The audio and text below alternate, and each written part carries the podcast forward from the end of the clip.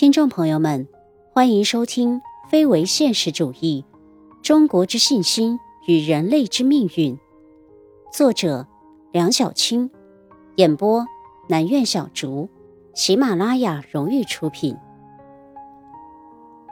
3. 国运今日振兴之理，就是原文献所谓国运振兴根据论，其论证依据甚多，这里仅摘录1896年的《论中国之将强》、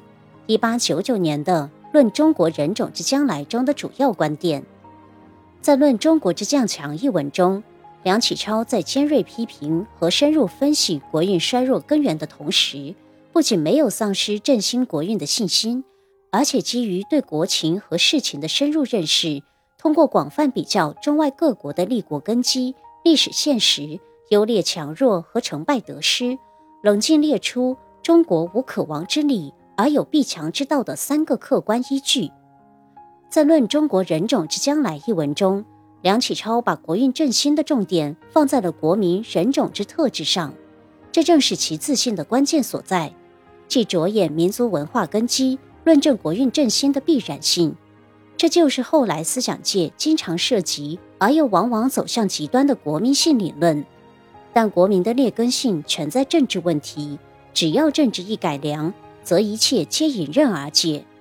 尽管这种论证主要属于文化人类学和民族心理学的范围，但其整体的和辩证的思维方式与前述国运衰落原因论的分析一样，都在一个深刻体悟中国历史和世界历史的宏大背景中展开，在满腔激情中蕴含着客观和平和，而不趋于极端，从而使其观点至今仍然具有较大的说服力和启发性。正如前述，梁启超的价值重在思想启蒙、舆论引导等，因此与其过多的批评其国民性批判的现象直观性和主观随意性，还不如在100多年前梁启超研究的基础上继续前进，更应该成为我们今天要做的主要工作。特别是对其国民性论述特点的所谓现象直观性的指责，更是值得商榷的。事实上，梁启超的分析基于有血有肉的历史和当下现实，实际上体现了国民性的经验丰富性和现实具体性，往往比思辨哲学的抽象本质性规定更具认识和解释功能。4. 国运未来雄飞之道，基于对中华民族文化根基和国民特性的深切体认，梁启超始终对国运的振兴持乐观态度。少年中国的定位是梁启超国运思考的基本出发点。1900年，他在《少年中国说》中断言，欧洲列邦在今日为壮年国，而我中国在今日为少年国，字里行间洋溢着一种理性的青春意识。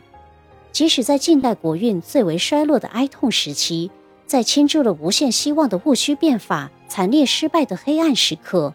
正是这种基于世界视野的我中国在今日为少年国的认识，让他始终对前途充满信心，不仅没有任何崇洋媚外、全盘西化的观念，而且能够立足中西文明精华，思考中国的国运问题。这种正视中西差距，既充满自信又不盲目排外的理性平和，为今天的人们正确处理伟大复兴征程中的各种国内外矛盾提供了有益的参考。在国际关系上，要倡导爱国主义与世界主义的统一，全球化的时代必须顺应全球化的潮流，全球化的时代必须顺应全球化的潮流。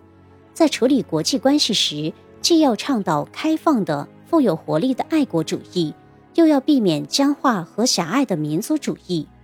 在国内建设上，要奉行精神生活和物质生活均不可废的调和主义，在经过硬要社会主义的草、不要资本主义的苗的普遍贫困之后，当前社会出现了消费主义的金钱至上倾向。梁启超的无柴确信人之所以异于禽兽者，在其有精神生活的思想，对于合理处理好物质生活和精神生活的关系具有很好的启示意义。今天的播讲就到这里，感谢大家的收听，我们下期再见。